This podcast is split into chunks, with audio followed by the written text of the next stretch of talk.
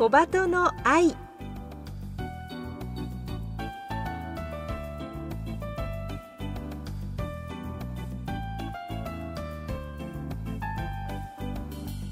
小鳩の愛ポッドキャストまたはラジオクラウドでお聞きの皆さんこんにちは。日本テレビアナウンサー杉上幸恵です。目の不自由な人が安心して街を歩ける社会を目指してこの番組では視覚障害者も晴眼者も共に役立つ情報話題をお届けしています。ラジオ日本では毎週土曜午前8時15分から KNB ラジオでは毎週日曜午前7時15分から15分番組として放送しています。このポッドキャストではゲストの方へのインタビュー部分のみ抜粋してお送りします。本放送と合わせてこちらのポッドキャストもどうぞお楽しみください。それでは小鳩の愛ポッドキャスト今週もスタートです。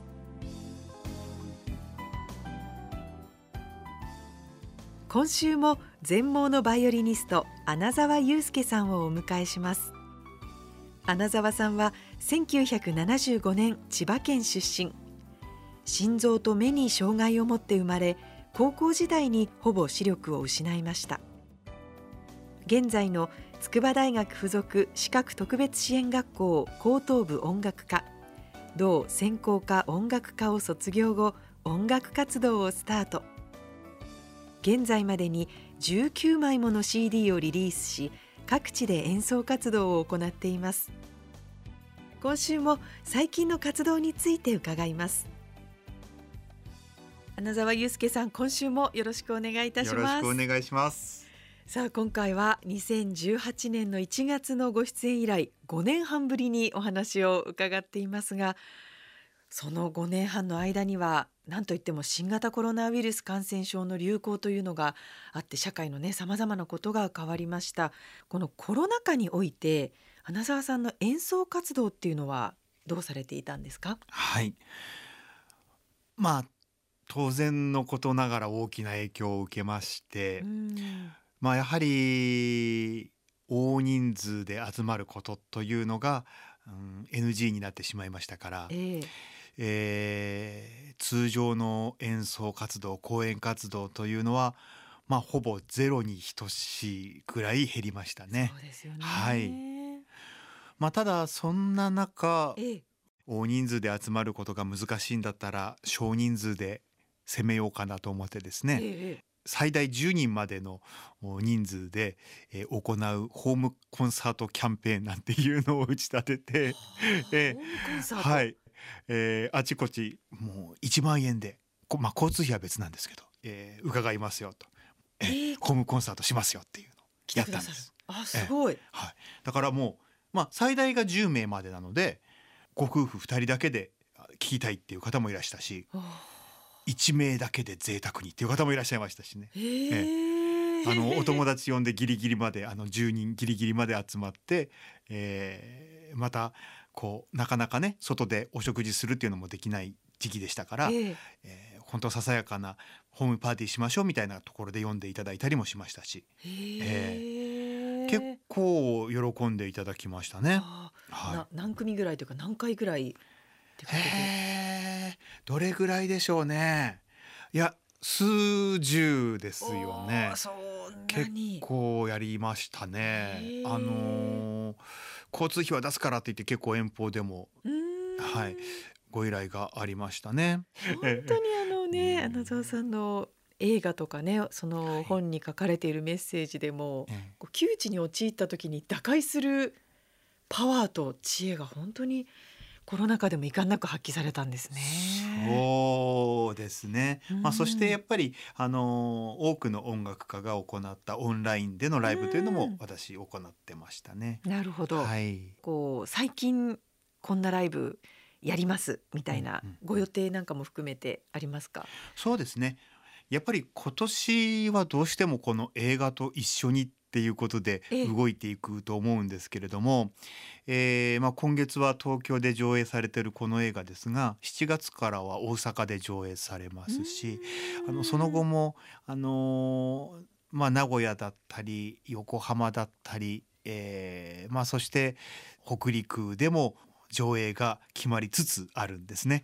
はい、ですからその映画とともに、ええ。えー舞台挨拶とともに、えーその地方その地方でライブ活動ができたらいいなって思っていますけれどもね。うんええそうね映画は光を見つけるはい、バイオリニスト穴澤雄介からのメッセージというタイトルでもしかしたらお聞きの皆さんの街にもはい来てくださるかもしれない。ええ、そうですね。はい。そしてあのーこれあの音声ガイドも作っていますし、えええー日本語字幕のものも作っていますので、えーまあそれこそねユニバーサル放送の話を先週しましたけれども、はいえー同じようにいろいろな障害をお持ちの方にも楽しんでいただける映画かなと思いますね。はい。穴澤さんのご活動で言えばはい。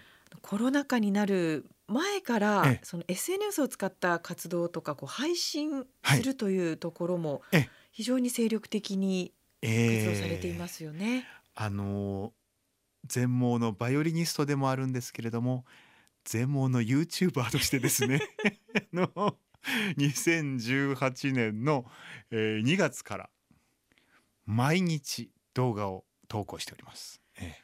これは5年以上はい。にわたって毎日はい。投稿。そうです。毎日毎日。これはちょっと考えられないくらいの偉業ですよね。いやーもうそうおっしゃっていただけると嬉しくてあのやっぱりこれもマラソン同様始めた当初はいや毎日なんて無理でしょうっていろんな人に言われましたけどえかれこれ5年以上続けてますね。えこれはええこれはまたどうして始めようと思われたんですか？いやなんか面白そうだなと思って。あのまあこう基本的に動画ってやっぱり目の見える人が楽しむっていうイメージが強いと思うんですけど、はい、まあ、それを目が見えない私が始めたらちょっと面白いものが作れるんじゃないかなと思ってですね、はい、それで始めたんです。もう本当に気軽な気持ちで、はい、これまで配信されたコンテンツも2,000本を超えているとそうでしょうね。いうことでですけれどもはい、このネタ探しといいますかアイデアははい、毎日ってどどこからあ。湧き湧いてくるんですか？あでもこれまたですね私ずる賢くてあの曜日違いの企画になってるんですよ。ええだえっ、とまあこれも5年の間に少しずつ変えてはいるんですが現在ですと月曜日が気まぐれアナちゃんってあの何でもありなあの時間にしてて火曜日がエレクトリックアナちゃんっていうことで エレクトリックバイオリンの演奏をしてますね。ええで水曜日が面白福祉って言って福祉のお話を面白おかしく、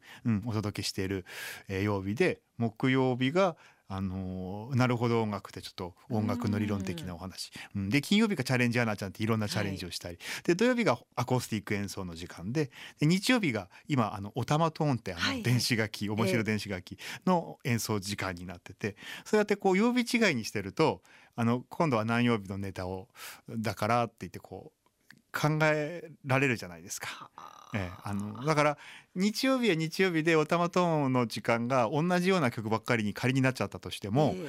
まああの1週間に1回なのでじゅんぐりじゅんぐりなのであの煮詰まらないっていうか同じようなネタばっかりにならないので、はい、おのずとバラエティに富んだチャンネルになるようにちゃんと最初から仕組んであるんですね。ええ。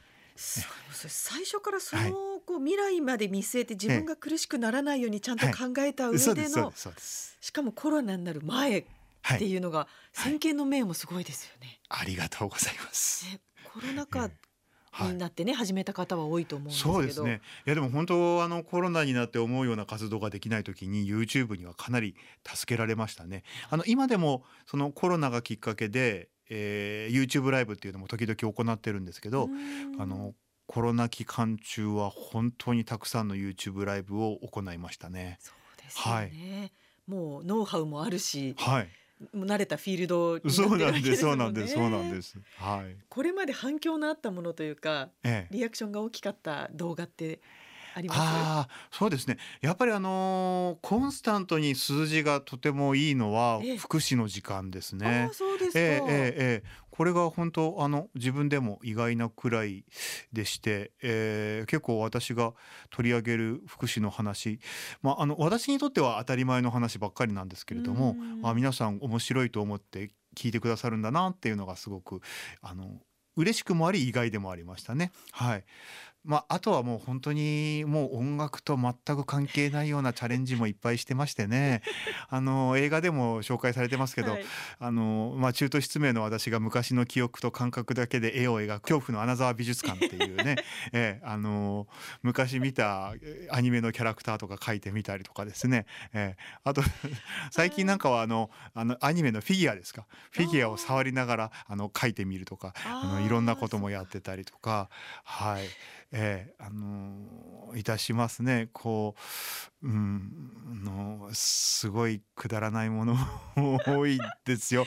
はい。いいですよなんかええ。洋服選びとかね、なんかもう明るくやってらっしゃる楽しんでらっしゃるのが伝わるっていうのがまたあいいですよねそうですね。うん。はい、いろいろなチャレンジしてます。もう、ん。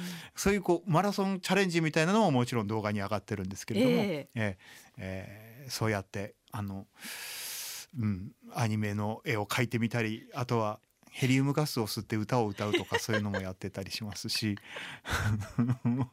えちょっと見たくなってきましたね。それ ええ。えそうなんですよ。ええ。そんなのもやってるし、まあ、あ、そうそうそう、あと。一人トレンディードラマっていうのもやりましたね。一人トレンディードラマ。ええええ。あのし白い巨頭をパロってええ。面白い巨頭っていうのを 作ってですね、ええあの自分で一人で、ええええ一人何役かでやってるっていう、ええ。その発想は全部穴澤さんの中から？まあ一応まあ99%私が考えてますね。ええ。もしかしてそういうこれやってみたいなっていうネタは今もたくさんあるんですか？あああります、ね。ありますか？ありますね。あのなんかいろいろこう電車乗ってたりとかしてもいつもこう音楽のことだったり動画のことだったり考えててなんかあこれ面白いかもしれないとかって言って。そう。面白いことはなんか料理動画とかどうですかって言われた時にーええ。あ私一応下手だけど三枚おろしぐらいなら魚もさばけるかなとか思ってメスとかって言って包丁もらってアジをさばくっていうのがいいかなと思って それで面白い巨頭を思いついたんですけどね。面白いすごいですね。ええやっぱりそのこうね人生を面白がるというか、はい。そういったこう穴澤さんの姿勢が至る所にあ。生きてるんですね。はい。もいやう真面目な動画から本当にくだらない動画までいっぱいありますんでよかったらぜひ動画の方も見ていただけたら嬉しいです。はいぜひぜひ検索してみていただければ、もうはい。2000本以上ありますからね、はい。もうずっと楽しめますね。そうです。もう見るもう見切れないと思いますよ。見切れないですよね。はい。いやーすごい。本当に多岐にわたる活動をされている穴澤さんも3週にわたってお届けしましたがまだ足りないなといういや率ー直にまだ伺いたいというお気持ちですが。私ももうラジオ大好きですし、もう喋ることも大好きなんでね、もうあっという間でしたね。本当に名残惜しいんですけれども、はい。そろそろお別れの時間となってしまいましたので、ぜひ最後にこの番組をお聞きの方に穴澤さんからメッセージをいただければと思います。はい、そうですね。あのーまあこの番組は、えー視覚障害の方もたくさん聞いていらっしゃると思います。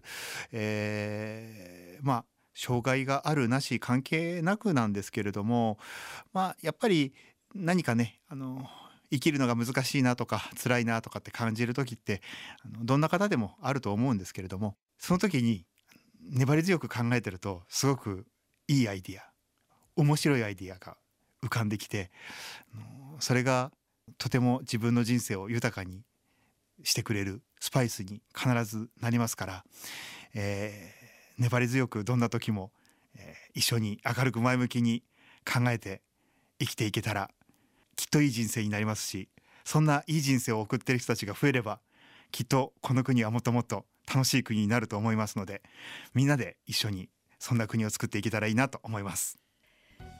ゲストは全盲のバイオリニスト穴澤祐介さんでした。穴澤さん本当にありがとうございました。ありがとうございました。お送りしてまいりました小鳩の愛。本日のゲスト穴澤祐介さんのドキュメンタリー映画光を見つける。バイオリニスト穴澤祐介からのメッセージは6月30日まで。東京田端にあるユニバーサルシアターシネマチュプキ田端で上映しています。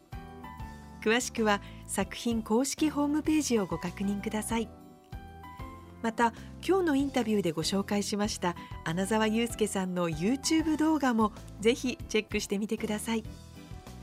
その他穴澤さんのすべての活動についてはホームページでご確認ください。ここまでのお相手は日本テレビアナウンサー杉上幸恵でした。